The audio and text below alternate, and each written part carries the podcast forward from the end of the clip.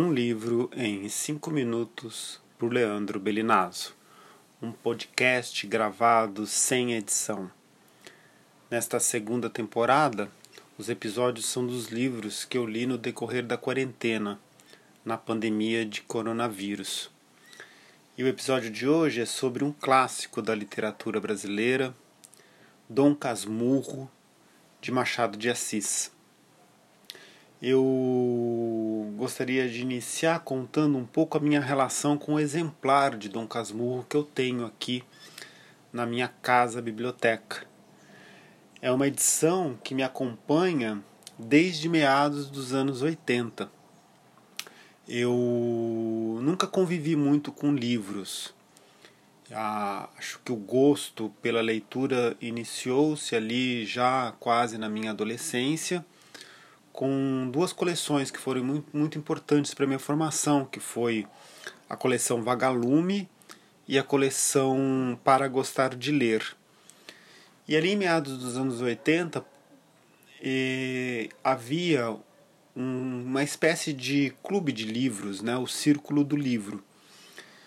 E eu comecei a comprar uma coleção, também por conta desse desejo que eu tinha de prestar vestibular e ir para uma universidade, comecei a comprar os livros dos grandes da literatura brasileira. Então eu tenho vários exemplares desse, dessa coleção.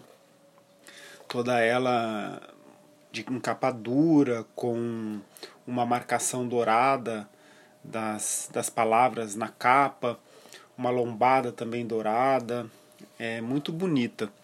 Claro que essa minha edição agora, né, depois de quase é, quarenta anos, né, trinta, trinta e poucos anos, já está toda amarelada suas páginas.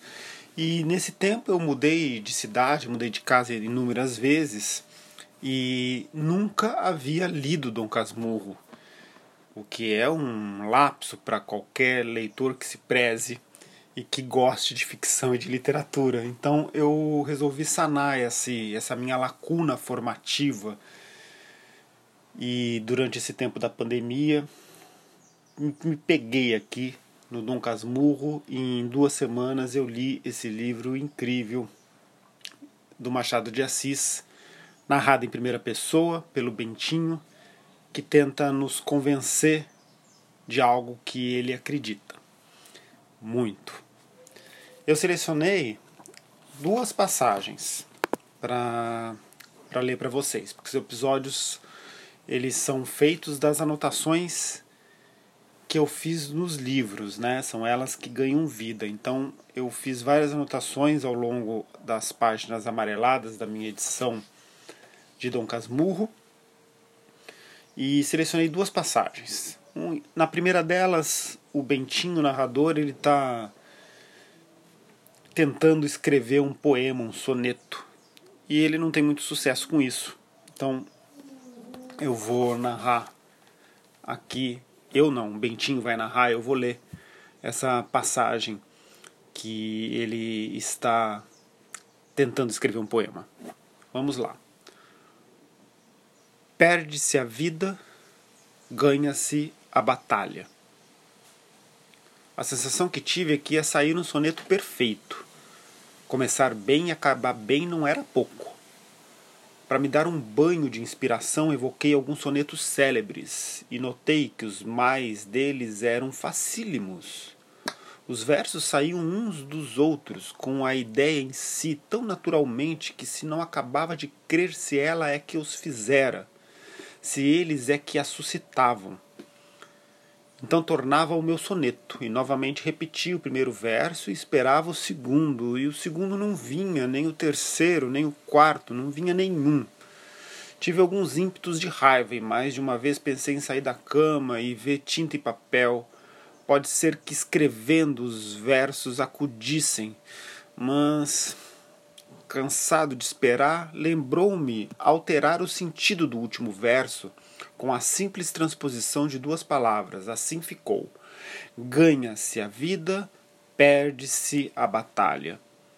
O sentido vinha a ser justamente o contrário, mas talvez isso mesmo trouxesse inspiração. Neste caso, era uma ironia. Não exercendo a caridade, pode-se ganhar a vida, mas perde-se a batalha do céu. Criei forças novas e esperei. Não tinha janela. Se tivesse, é possível que fosse pedir uma ideia à noite. E quem sabe se os vagalumes, luzindo cá embaixo, não seriam para mim como rimas das estrelas.